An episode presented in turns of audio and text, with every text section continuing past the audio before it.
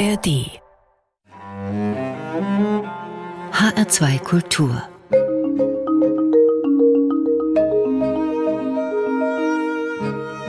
Doppelkopf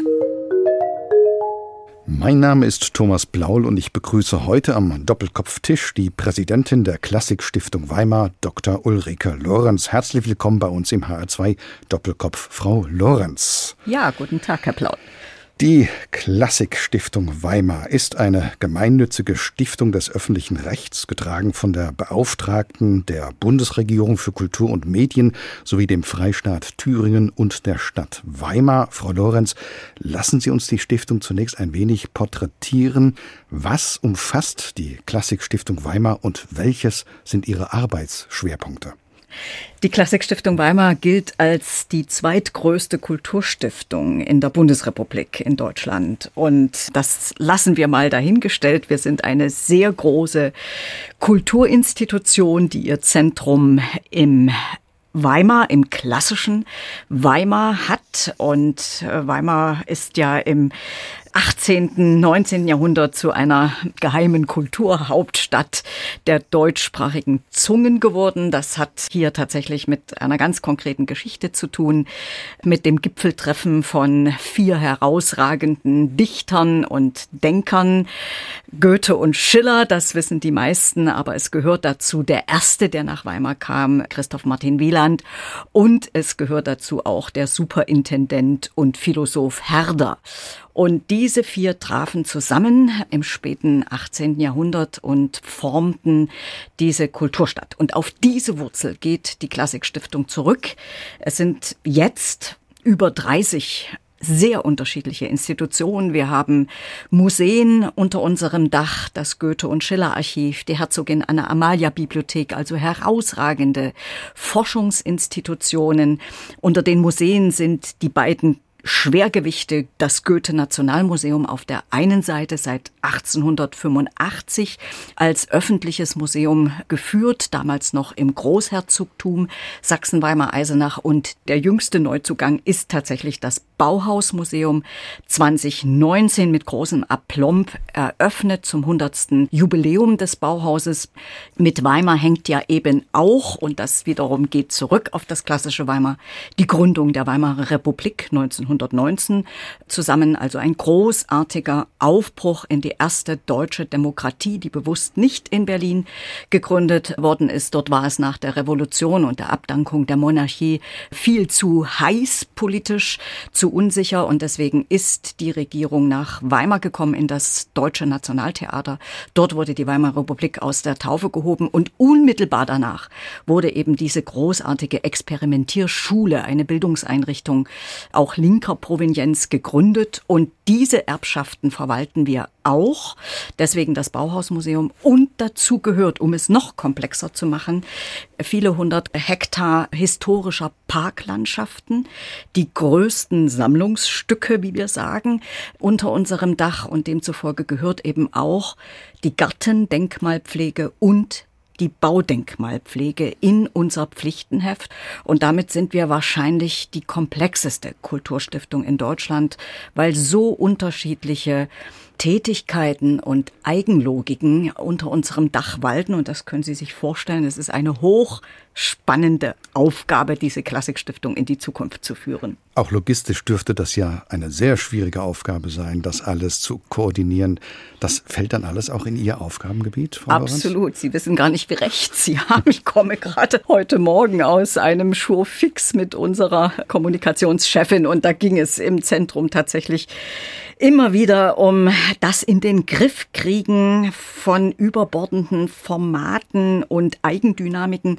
Und dazu gehört eben natürlich auch die Steuerung der Programmvielfalt. Sie können sich vorstellen, 20 Museen unterschiedlichster Größe und Inhalte machen Programm, das Archiv, die Bibliothek machen Programm und das alles muss in gewisser Weise in ein System kommen. Deswegen kam ich vor drei Jahren auf die Idee, Themenjahre zu kreieren, also pro Jahr, pro Saison ein Thema auszurufen und alle Institutionen der Klassikstiftung sanft aufzufordern, zu diesem Thema zu arbeiten und mit diesem Thema Einblicke in ja, in ihre Archive, in ihre Tagesarbeit zu liefern. Und das funktioniert ganz gut, macht aber auch viel Arbeit. Sanft aufzufordern, das war eine schöne Formulierung, Frau Lorenz. Ich glaube, man ahnt, was natürlich dahinter steht. Jetzt haben Sie ja schon sehr schön hergeleitet, wie es kommt, dass auch das Bauhaus zu Ihrer Stiftung gehört. Und nicht nur das Bauhaus. Sie in Anführungszeichen verwalten auch den Dichterphilosophen Friedrich Nietzsche, den Architekt mhm. Henry van der Velde. Und da mögen sich ja einige fragen, wieso hat das etwas mit der Klassik Stiftung mhm. Weimar zu tun. Mhm. Ist das wirklich das Erbe oder verbindet man das historisch? Also Sie nennen mit diesen beiden Namen und man könnte einen dritten, den kosmopolitischen Komponisten Franz Liszt noch hinzufügen. Richtig. Das sind für uns drei ganz wichtige Übergangsfiguren aus dem klassischen Weimar um 1800. Goethe ist 1832 gestorben. Damit war das sogenannte goldene Zeitalter in Weimar und im Herzogtum Sachsen-Weimar zu Ende. Und 1860, also um die Mitte des 19. Jahrhunderts, begann ein zweiter großer Aufbruch, das sogenannte silberne Zeitalter mit Liszt, mit der Weimarer Malerschule, einer wirklich frühen Form des Proto-Impressionismus. Und dann kamen Henry van de Velde und Friedrich Nietzsche hinzu, deren Nachlässe und Hinterlassenschaften, Zeugnisse wir eben auch hüten. Ja, Womit hängt das zusammen? Das hat tatsächlich eine staatliche Wurzel. Es war ein Duodez-Herzogtum Sachsen-Weimar-Eisenach eine Regentin, die für ihren minderjährigen Sohn tatsächlich erreicht hat, dass sie die Regierung übernimmt. Die wunderbare Herzogin Mutter Anna Amalia, mit der sehr vieles begann und die sich überlegte, wie sie ihren 14-jährigen Bengel, der in vier Jahren sozusagen die Verantwortung immerhin für einen Staat übernehmen sollte, für Bürger, die in diesem Staat lebten. Und sie hat sich mit Beratern überlegt, dass sie den Philosophen Wieland, der justament in Erfurt auch nicht ganz glücklich geworden ist, anfragt, ob er die Erziehung, den letzten Schliff, sozusagen die Herzensbildung dieses 14-Jährigen übernimmt. Und Wieland sagt zu und damit beginnt das, was Jan Philipp Remzmar gerade mit seiner monumentalen Wieland-Biografie, die auf dem Markt erschienen ist, die Erfindung Weimars nennt. Und dieses Herzogtum hat begriffen, dass es nicht durch Machtfülle und Wirtschaftsreichtum unter den deutschsprachigen Fürstentümern reüssieren kann, sondern mit der Weiterverfolgung dieser Kulturarbeit. Und sie stecken tatsächlich eine Menge Geld und auch Geist in das weitere Angliedern von Kulturfaktoren, um diese winzige Ackerbürgerstadt Weimar herum. Und das geht in einer Weise auf, die man sich natürlich hat auch nicht träumen lassen, die für uns heute fast wie ein Märchen ist. Und dann versucht sozusagen jeder neue Regent in dieser Dynastie seines dazu zu tun. Und so kommt es eben nochmal zu diesem zweiten großen Höhepunkt des silbernen Zeitalters in der zweiten Hälfte des 19. Jahrhunderts. Und dann verfügt das Schicksal eben die Gründung der ersten parlamentarischen Demokratie in eben diesem Ort, die sich immer wieder auf die Goethezeit auch bezieht. Ebert hat ja in seiner großen Regierungserklärung auf den Geist Goethes angespielt und damit ist eben auch nochmal der Aufbruch der Moderne in Deutschland mit diesem Land Thüringen und der Stadt Weimar verbunden und das sind die ja sehr reichhaltigen Erbschaften, die wir zusammenbinden dürfen, die wir in die Zukunft führen dürfen, die wir hegen und pflegen dürfen. Das ist ja sehr interessant. Wird das auch deutlich in den einzelnen Einrichtungen der Klassikstiftung Weimar diese große historische Brücke, diese großen historischen Zusammenhänge. Ja, das ist eine ganz große Aufgabe, der wir uns stellen, zu sagen, wir versuchen Zusammenhänge herzustellen, so wie sie die Geschichte uns eben auch überliefert hat. Und wir tun das mit Konzepten. Mein Vorgänger nannte das Kosmos. Ich rede von der Klassikstiftung Weimar eher als einem Kulturnetzwerk, das sich tatsächlich über den gesamten Stadtraum ausspannt. Wir blicken aber eben auch auf den Kulturbruch des Nationalsozialismus, der ja mit dem Konzentrationslager Buchenwald auch in Weimar, also im Stadtgebiet von Weimar, am Rande Weimars auf dem Ettersberg, eines der großen Konzentrationslagers in der nationalsozialistischen Diktatur errichtet hat. Und das ist dieser ganz große Widerspruch, den wir mit dem Begriff Weimar verbinden und den wir mit in diesen Zusammenhang inkludieren wollen, indem wir eine strategische Partnerschaft mit der Stiftung Gedenkstätten Buchenwald zum Beispiel eingehen. Und es kommt darauf an, dem Besucher, der Besucherin diese Zusammenhänge im Flanieren durch eine Topographie Weimars, wir nennen sie Wissenstopographie, sich selbst zu erschließen. Also ich sage es immer aus dem Museumssektor kommend, es ist wie eine Biennale. Ich kriege eine Schatzkarte in die Hand und kann mir Station für Station sozusagen erschließen und sehe diese Zusammenhänge. Und es ist an uns unsere Verantwortung, diese Zusammenhänge besonders sichtbar, spürbar, bewusst zu machen. Seit 2019 ist Ulrike Lorenz die Präsidentin der Klassikstiftung Weimar. Ich könnte jetzt auch sagen, des Kulturnetzwerkes Klassikstiftung Weimar und hat seither, man hörte schon einiges angestoßen und bewegt, was vor allem mit dem Selbstverständnis, dem Selbstbild der Stiftung zu tun hat. Darüber sprechen wir eingehender jetzt gleich im zweiten Teil des heutigen HR2 Doppelkopfs. Aber zuvor hören wir etwas, nämlich den ersten Musikwunsch unseres Gastes, Frau Lorenz. Da haben Sie uns ein sehr bekanntes Werk von Johann Sebastian Bach mitgebracht, in das wir hineinhören werden. Um was handelt es sich da? Ja, es ist tatsächlich eines der bekanntesten Bachwerke und ich war selber in Vorbereitung auf diese Sendung überrascht zu lesen, dass er es höchstwahrscheinlich in Weimar komponiert hat und das heißt natürlich in der Nähe des Schlosses, in dem ich eben auch mein Arbeitszimmer habe. Es ist die Toccata und Fuge in D-Moll Bachwerkeverzeichnis 565.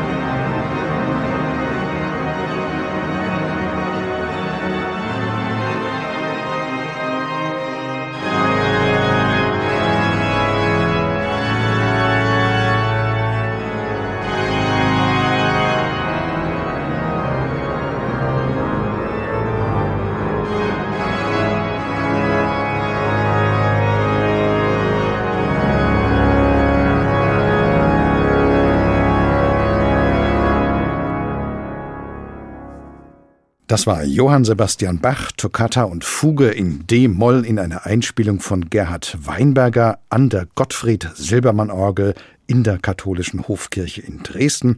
Gewünscht hat sich dies Ulrike Lorenz, Präsidentin der Klassikstiftung Weimar, die heute im Doppelkopf in H2 Kultur zu Gast ist, eingeladen von Thomas Blaul. 2019 kamen Sie nach Weimar, Frau Lorenz, und wurden dann nicht so arg lange danach überrascht von einer Pandemie, die unser aller Leben ja gehörig durchgerüttelt mhm. hat. Sie haben die Zeit, die Pandemie aber auch genutzt, um ein neues Leitbild zu erarbeiten. Das schauen wir uns gleich mal genauer an. Aber zuerst die Frage, woran sahen und sehen Sie denn überhaupt die Notwendigkeit eines Leitbildes? Ja, das Leitbild ist ein wichtiges Instrument, vor allen Dingen nach innen an die eigene Mitarbeiterschaft gerichtet.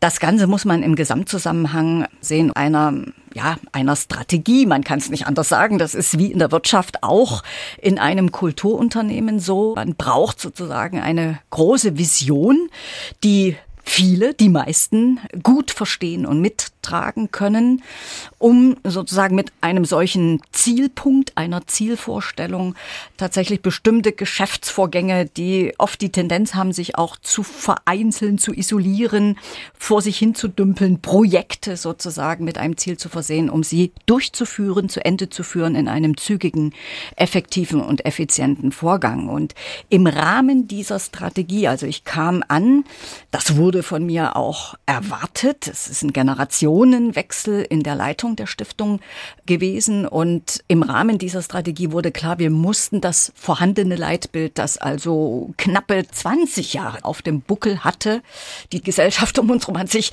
wirklich stark geändert in diesen Jahren. Und wir haben tatsächlich in einem großen Teamprozess, also sind in die Teams unterschiedlichster Natur hineingegangen, haben das alte Leitbild hochgeholt und gesagt, so, was ist davon noch gültig und was müssen wir sozusagen auch neu formulieren? Und neu war tatsächlich eine dezidierte Öffnung der Stiftung, eine Publikumsorientierung. Die Frage, was erwartet die Welt von uns? Was darf sie auch mit Fug und Recht erwarten? Wir sind eine mit Steuergeldern finanzierte öffentliche gemeinnützige Stiftung. Land und Bund geben Millionen nach Weimar in diese Stiftungsstruktur und erwarten natürlich auch Ergebnisse. Und mit dieser Publikumsorientierung haben tatsächlich auch vor allen Dingen viele jüngere Mitarbeiterinnen und Mitarbeiter sehr starke Impulse gesetzt in diesem Leitbild. Wenn wir uns dieses Leitbild mal anschauen, Frau Lorenz, das besteht ja aus fünf Punkten. Wir vermitteln und bewahren Weltkulturerbe in Weimar. Wir übernehmen Verantwortung für unsere Geschichte. Wir wirken in der Gesellschaft. Wir forschen und bilden. Wir lernen und entwickeln uns. Da fällt dir einiges auf. Zunächst einmal dass wir, Sie haben es hier eben schon gesagt, in die Teams hineingegangen.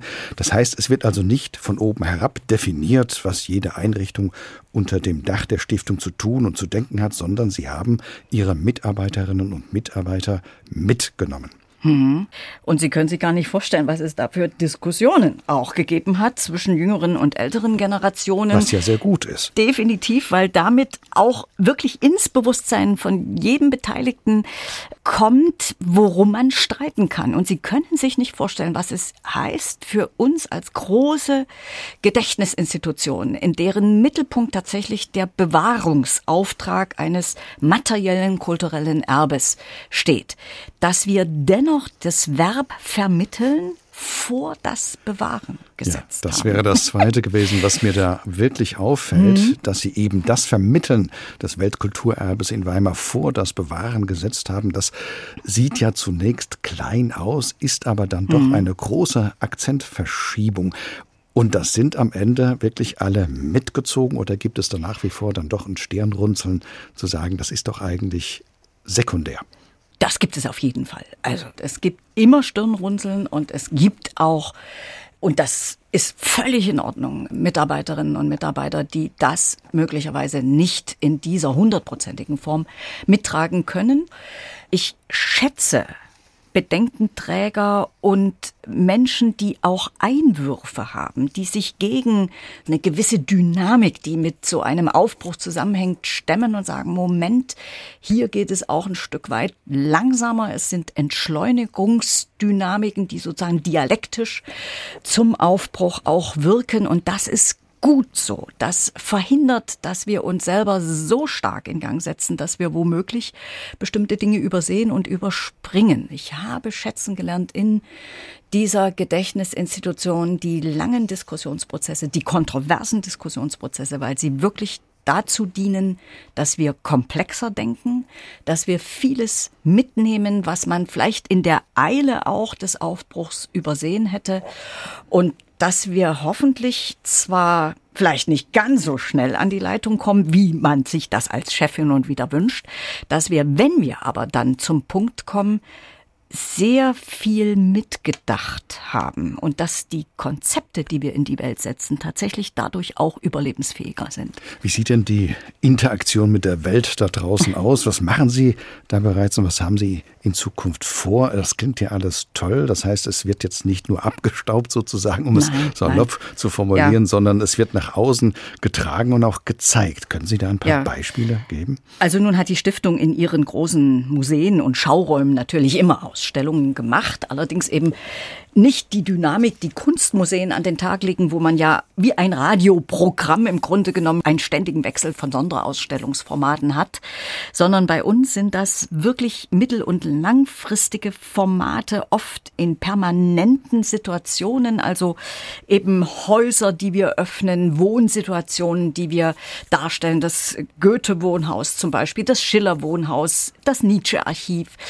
Und es gilt dann eher, Gegendynamiken reinzusetzen in so einen Rahmen, der sich eben wenig verändert, zu sagen, wir machen Interventionen, kleine Präsentationen, wir zeigen, dass das lebt, wir stellen Fragen, kritische Fragen auch, wie jetzt im Bauhausmuseum, wo wir in diesem Themenjahr wohnen, also ein anschlussfähiges Thema quasi für die gesamte Welt, tatsächlich die großen Impulse, die das Bauhaus in den 20er Jahren des 20. Jahrhunderts gesetzt hat, aus heutiger Sicht, aus ökologisch-sozialer Sicht nochmal auf den Prüfstand stellen und hinterfragen. Und Sie können sich gar nicht vorstellen, wie lebendig dann eine solche doch auch statische Kunst- und Designausstellung plötzlich wird, wenn da Fragen im Raum hängen, wenn da plötzlich mit pinker Farbe etwas markiert wird, in Frage gestellt wird. Die Leute bleiben hängen, Schulklassen haben plötzlich tausend Sachen, die sie bedenken können. Also das funktioniert. Die Themenjahre sind zweifelsohne ein gut funktionierender Trick, sage ich mal, die Stiftung nahbar zu machen, auch interessant zu machen, zu sagen, da gucken wir noch mal hin. Wir kennen zwar das Goethe Nationalmuseum aus vielen Besuchen, aber wir gucken in diesem Jahr da noch mal hin, weil da wird etwas Besonderes geboten.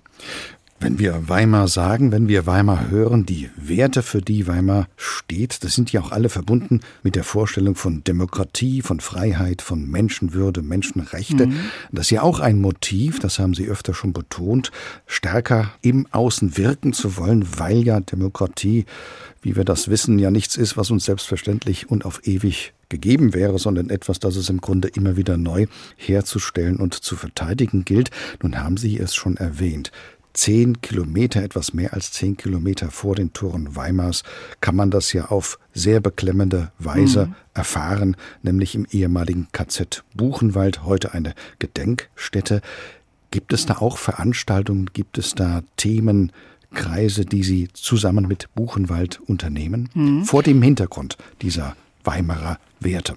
Die gibt es. Also ich hatte ja schon unsere strategische Partnerschaft, nennen wir das, genannt. Also gemeinsame Veranstaltungen. Ich habe auch den äh, neuen äh, Gedenkstättenleiter, Herrn Wagner, eingeladen mit bestimmten Veranstaltungsformaten, die Sie nicht in Buchenwald organisieren können, weil das ja gleichzeitig auch eine Memorialstätte an die Toten ist, zu uns zu kommen, also quasi in die Stadt Weimar hinunterzukommen und bei uns bestimmte besonders diskursive oder kontroverse Formate durchzuführen. Ich würde aber noch vorher ansetzen, die Demokratie als ein Projekt zu begreifen, das jeden Tag im Grunde genommen durch uns selbst neu gemacht wird, das uns nicht geschenkt worden ist und dann ist es so, sondern dass wir alle mitbeteiligt sind, unser Leben unter demokratischen Verhältnissen auszugestalten und teilweise eben auch zu verteidigen, unsere Freiheiten zu verteidigen. Das beginnt im Grunde genommen bei einer neuartigen Form von Bildungsarbeit, kultureller Bildungsarbeit, die wir als Stiftung auch anbieten und machen. Uns selbst sozusagen als offene Räume zu begreifen, als dritte Orte in dieser Gesellschaft und nicht vom Katheter aus unser Wissen zu verbreiten in verschiedenen schulischen Formaten, sondern unsere Besucher, die sehr divers sind, auch einzuladen, mit uns gemeinsam etwas zu machen, mit uns gemeinsam zu denken. Da haben wir vor drei Jahren tatsächlich einen neuen Ort erfunden, den es vorher nicht gab. Einen ephemeren Ort, der sich verändert, der gewandert ist. Unser Labor. Ein hölzernes Labor mit jungen Studenten aus der Bauhaus-Universität als Architekten entwickelt, aus abgeholzten Bäumen unserer historischen Parks. Und dieses Labor stand erst im Park und ist jetzt vor die Südfassade des Schlosses gewandert und nimmt sozusagen mit den Themenjahren immer neue Inhalte an. Es war im letzten Jahr ein Sprachlabor. Ist in diesem Jahr ein Wohnlabor und das ist ein völlig offenes Format mit einer großen Bühne. Wir laden Initiativen und Studenten und Vereine ein, mit uns gemeinsam ein Programm zu gestalten und haben dort wirklich alle Welt zu Gast, die da vorbeiflanieren, reinfallen, denken, Mensch, das ist ja aber interessant, ich mache hier mit. Und das sind so neue Formen des Umgangs mit unserem Publikum, das, was ich eben mit dem Begriff Publikumsorientierung auch benannt habe. Und da beginnt das, gemeinsam sozusagen etwas auszuprobieren, sich auch zu streiten, nicht immer einer Meinung sein zu können, wo ich denke, da fängt Demokratiearbeit an. Und das ist ja schön zu sehen, dass offensichtlich diese Neuorientierung auch in Deutschland und vielleicht auch im Ausland bereits angekommen ist. Nicht, hey, da gibt's nicht nur Goethe und Schillermöbel und Handschriften, sondern das hat ganz viel mit uns heute zu tun. Mhm. Ja, Sie sagen es.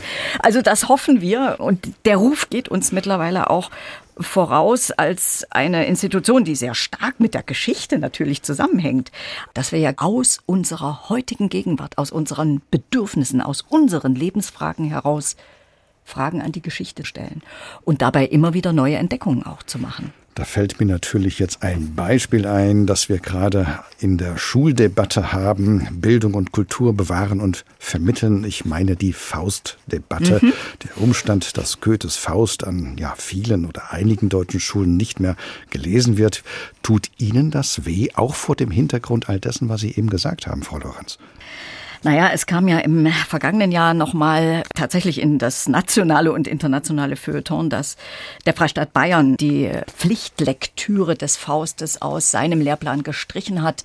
Ich habe daraufhin durchaus in meiner Verantwortung auch für die Literatur, die in Weimar entstanden ist, einen offenen Brief an Markus Söder geschrieben, der bis heute nicht beantwortet worden ist, der aber deutschlandweit wirklich für Aufmerksamkeit gesorgt hat. Also natürlich bewegt uns das. Eine Pflichtlektüre in der Schule verbirgt sozusagen tatsächlich die Pflicht, sich auseinanderzusetzen. Auf der anderen Seite muss man tatsächlich auch sagen, die Welt entwickelt sich, die Literatur entwickelt sich, mit unserer Auffassung von Literatur entwickelt sich. Viele Schülerinnen und Schüler haben auch sehr negative Lese- und Lektüreerfahrungen in ihrer Schulzeit. Da gilt es wirklich kreativ mit Lehrern, Lehrerinnen tatsächlich auch andere Lektüreerlebnisse zu bedenken. Im Übrigen haben wir auch in unserem Wieland Gut Osmanstedt Lehrerweiterbildungen, die wir anbieten, um Lehrern eben auch zu ermöglichen, nochmal mit anderen Erfahrungen auch an die Schüler heranzutreten und eine andere Vermittlungsqualität hinzubekommen. Also insofern, man muss so ein bisschen gelassen sein mit solchen Entwicklungen. Gleichzeitig hoffe ich aber inständig, dass die Leseabenteuer auch mit den Klassikern, das Bemühen um das Verständnis von heute schwierig erscheinenden Texten, das macht etwas mit uns und das brauchen wir natürlich bei unserem Publikum, diese Art von Erfahrungen, damit wir wiederum daran anknüpfen können und das Interesse geweckt ist, auch über das Leben von Goethe und Schiller etwas erfahren zu wollen und eben nach Weimar zu fahren, um dieses Erlebnis der Lektüre zu vervollständigen mit dem eigenen Erlebnis der Umwelt, in der Schiller und Goethe gearbeitet und gewirkt haben. Zumal ja gerade im Faust natürlich Fragestellungen auftauchen, die, ja, mein Gott, also ja. heute und auch in Zukunft noch gültig sind. Also das ist auch natürlich eine Frage der Vermittlung. Ja, und des Aufschließens, also offen zu sein, das zu erkennen, dass eigentlich alle großen Lebensfragen, die keineswegs gelöst sind, sondern die jede Generation für sich in wechselnden Umwelten wieder lösen muss, dass uns Goethe und Schiller und andere Literaten und Philosophen auch, dass die uns mit Proviant auf diesem Lebensweg versorgen, mit Gedanken, die bereits gedacht worden sind und die wir für uns heute wieder lebendig machen können. Es ehrt der Mensch, solange er strebt. Goethe, und dann bleiben wir auch bei Goethe, denn Ulrike Lorenz, die Präsidentin der Klassikstiftung Weimar, heute zu Gast im Doppelkopf in H2 Kultur, hat nicht nur etliche Ideen mitgebracht, sondern auch Musik in der Kombination mit Dichtung, Frau Lorenz. Ja, und da haben Sie uns eben Goethe und einen ganz besonderen König mitgebracht. Ja, den Erlkönig, vertont von Franz Schubert, ein wahnsinnig expressives Lied. Und wir haben hier tatsächlich ein Gipfeltreffen von Klassikern, der eine in der Musik und der andere in der Literatur und die Interpretation des Musikers ja, man muss fast sogar sagen, eine Uminterpretation des Gedichtes von Goethe. Aber darüber können wir ja vielleicht danach noch kurz sprechen.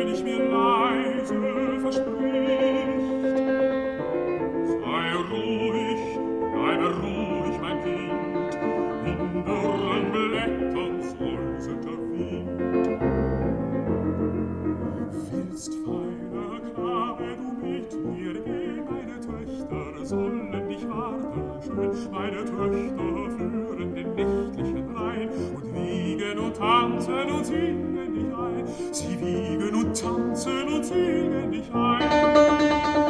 Mein Vater, mein Vater, und sie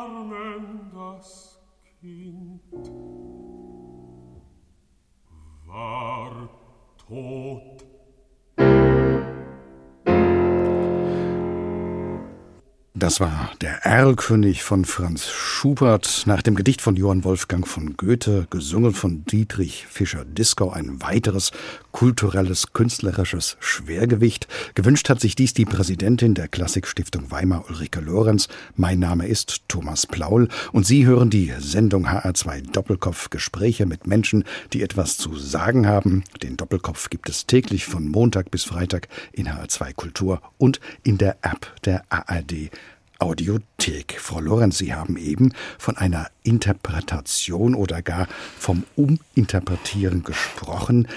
Inwiefern hat Schubert da gewirkt? Ja, also Schubert war ja eine deutlich jüngere Generation als Goethe. Beide haben sich nie getroffen. Aber der junge 18-jährige Schubert schickt seine Liedkomposition an die Instanz, die Goethe war, 1816. Und Goethe hat auf diese Sendung nie geantwortet. Es wird vermutet, dass er sie nach Wien zurückgeschickt hat oder gar in den Ofen geworfen hat. Also das ist unklar, aber er hat darauf nicht geantwortet. Er hat dann viel später in der Interpretation einer jungen Sängerin tatsächlich den Erlkönig gehört und war, wie man weiß, wahrscheinlich mehr von der Sängerin beeindruckt als vom Lied. Prinzipiell muss man sagen, Goethe ist tatsächlich an der elaboriertesten Liedkunst seines Zeitalters vorbeigegangen. Er war prinzipiell, was man ihm vielleicht auch nicht übel nehmen darf, der Meinung, dass die Komposition eine dienende Funktion hat. Und Schubert hat aber diese naturmagische Ballade, die ja letztlich ein schreckliches Ereignis, nämlich den Tod eines Kindes während eines Rittes darstellt, genommen und hat daraus eine freie, assoziative Komposition gemacht, die hochdramatisch ist. Bei Goethe haben wir ja im Grunde genommen den Vater, der die Aufklärung vertritt und versucht, das Kind zu beruhigen. Und das Kind stirbt in seinem Armen weg. Und das Kind kriegt eigentlich keinen eigenen Ausdruck in diesem Gedicht. Und das dreht Schubert tatsächlich um. Und die Dramatik dieses Sterbens in großer Angst, die wird in der Musik dargestellt, eigentlich fast sogar gegen den Text. Das macht dieses Lied so reich, dass die Musik im Grunde eine eigene Erzählung gegen das Gedicht setzt und mit einem hochdramatischen Tod endet. Und es wird vermutet, ich weiß nicht, ob ich so weit gehen würde, aber dass Schubert ein eigenes Kindheitstrauma in dieser Komposition verarbeitet. Und damit wird natürlich eine Lyrik, die für sich schon extrem reich ist, durch einen souveränen Komponisten, die kriegt noch einmal eine Welt hinzukomponiert. Ja, und eine Lyrik, die durchaus auch unterschiedlich gelesen wird in der Literaturwissenschaft, aber wir sehen, künstlerische Generationskonflikte mhm. sind keine Erfindung des 20. ja. und 21. Jahrhunderts. Unser heutiger Gast in der Sendung, Ulrike Lorenz, wurde 1963 in Gera geboren. In Leipzig studierte sie Kunstwissenschaft und Archäologie. Promoviert hat sie dann an der Bauhaus-Universität in Weimar über den deutsch-norwegischen Avantgarde-Architekten Thilo Schoder, da hake ich kurz ein, Frau Ludwig. Thilo Schoder, das war doch auch ein Schüler von Henry van der Velde gewesen. Das stimmt. Wir bewegen uns also tatsächlich am Beginn des 20. Jahrhunderts. Das ist so ein bisschen mein Jahrhundert, meine Herkunft. Und ich habe mich also zunächst mit Architektur beschäftigt, auch etwas, was unmittelbar um mich herum in Ostthüringen, in Gera, zwischen Gera und Weimar entstanden ist und Stand in der DDR, vernachlässigt, teilweise fast dem Verfall preisgegeben, aber das gesamte architektonische Werk von Thilo Schoder ist vom Prinzip erhalten und wurde dann nach der Wende, nach 1990, da lag dann meine Arbeit schon vor, tatsächlich in vielen Fällen restauriert, ging in Privathand über oder Privatleute wie in den Wohnhäusern haben dann auch den großen Schatz, den sie haben, erkannt und konnten endlich etwas tun für diese Häuser. Also eine riesen Erfolgsgeschichte und auf diesen Spuren bin ich dann bis nach Norwegen gekommen nach der Wende und konnte tatsächlich erreichen, dass der Nachlass von Thilo Schoder, der in Christian Sand bei seinem Sohn, der auch Architekt geworden ist, lag, zurück nach Deutschland an die Akademie der Künste in Berlin transferiert wurde. Also eine wirkliche Entdeckungsgeschichte. Am Rande der großen Moderne gab es fantastische Figuren wie diesen Schoder, die eben ihre Sprache des neuen Bauens formuliert haben. Und bei Schoder war der Lehrmeister Henry van de Velde tatsächlich auch der Ankerpunkt, wo eine große baukünstlerische Qualität das, was Van de Velde Materialehrlichkeit genannt hat, das hat Schoder tatsächlich in das neue Zeitalter der Weimarer Republik rübergerettet, in das neue Bauen rein, also mit einer ganz anderen Formsprache als Van de Velde dann und hat fantastische, qualitätvolle Industriebauten, Wohnbauten, Schulbauten, Klinikbauten gemacht. Und Sie können sich vorstellen, so ein Architekturwerk hat viel auch mit der Umwelt, mit der Wirtschaftsgeschichte auch zu tun, mit der politischen Geschichte. Also es war ein wunderbarer Einstieg in die 20er Jahre Jahre in das frühe 20. Jahrhundert und das habe ich dann ja auch noch weitergetrieben. Das haben Sie weitergetrieben. So spannende Geschichten gibt es viele in Ihrer Biografie. Von 1990 an waren Sie in Ihrer Geburtsstadt Gera als Präsidentin der Kunstsammlung Otto Dix tätig gewesen und haben damals auch die Leitung des Stadtmuseums Gera übernommen Otto Dix ist ja in Gera geboren, beziehungsweise in der Gemeinde Unterm Haus, das heute zu Gera gehört. Was sich dann aber ganz spannend liest, ist, dass Sie 2016 eine Otto Dix Retrospektive kuratiert haben, und zwar in der Nationalgalerie Mexico City. Hm. Wie kam Otto Dix, wie kam denn die Ulrike Lorenz nach Mexiko? Ja, es ist tatsächlich die erste große Dix-Retrospektive in Lateinamerika gewesen. Also ich war eben lange Zeit die Leiterin der Kunstsammlung meiner Heimatstadt Gera und habe immer gerne das gemacht, was vor meiner Haustür passiert ist. Und tatsächlich dieser fantastische kritische Realist Otto Dix, ähm, einer der bedeutendsten deutschen Künstler in der ersten Jahrhunderthälfte, ist eben in Ostthüringen geboren. Und es gab in dieser Kunstsammlung eine ganz kleine, bescheidene Sammlung von Werken von Dix. Die konnte ich dann in meiner Ära tatsächlich Anfang der 90er Jahre, großer Aufbruch im Osten Deutschlands. Der internationale Kunstmarkt ging auf und wir konnten große Gelder akquirieren, um diese Sammlung erheblich zu erweitern, auch um Hauptwerke zu erweitern. Und so habe ich eben Schritt für Schritt tatsächlich die Stadt Gera zu einer Otto-Dix-Stadt auch gemacht, zu einem Forschungspunkt, habe selber das Werkverzeichnis der Zeichnungen und Pastelle verfasst, acht Bände, also wirklich Grundlagenforschung für diesen Künstler betrieben. Ja, und dann wird man halt auch bekannt und ich bin schlicht angefragt worden 2015 vom Goethe-Institut in Mexiko, ob ich mir vorstellen könnte, eine Ausstellung zu kuratieren. Zwei ganz große Museen in Mexiko, in Nordmexiko, das war die erste Station und die zweite eben die Nationalgalerie in Mexico City, standen bereit, wollten unbedingt diese Ausstellung übernehmen, brauchten aber jemanden, der auch Zugang zu Sammlungen und zu Werken hatte. Und ich habe dann die Otto Dix Stiftung mit ins Boot geholt und wir konnten dem Institut für Auslandsbeziehungen Museum, das auch eine Otto Dix-Sammlung sein eigen nennt, konnten wir also tatsächlich eine große, im Nachhinein würde ich sagen, wirklich eine tolle Ausstellung zusammenbringen, die in beiden Städten gezeigt wurde und was also wirklich faszinierend war, ist zu sehen, wie eine junge Generation in Mexiko ein extremes Interesse an diesem Künstler hatte, wahrscheinlich vor dem Hintergrund auch der eigenen nationalstaatlichen Kunstentwicklung, die großen Wandmalereien in den 30er bis 60er Jahren, die Mexiko sehr geprägt haben, haben sich ja auf die neue Sachlichkeit in Deutschland bezogen und damit eben auch auf jemand wie Otto Dix oder Max Beckmann. Und es war unglaublich. Es waren 2000 Leute an dem Eröffnungsabend, die standen Schlange um dieses Haus herum, weil gar nicht so viel in diese Ausstellungsräume reingingen und rückten sozusagen dann gegen Mitternacht weiter vor. Und sowas habe ich noch nie erlebt. Also war ein großes Erlebnis. Also eine große Bildertradition, Gemäldetradition tatsächlich in Mexiko. Ja, genau. Jetzt waren Sie 2016 damals in Mannheim schon gewesen, von Mexiko nach Mannheim als Direktorin der dortigen Kunsthalle. Davor waren Sie die Leiterin des Kunstforums Ostdeutsche Galerien in Regensburg und eben seit 2019 sind Sie Präsidentin der Klassikstiftung Weimar. Frau Lorenz, die Faszination für Kunst und Kultur, die man Ihnen ja richtig auch anhört. Wann haben Sie das an sich selbst vernommen? Ich habe gelesen, dass Sie aus einer Goldschmiedefamilie stammen.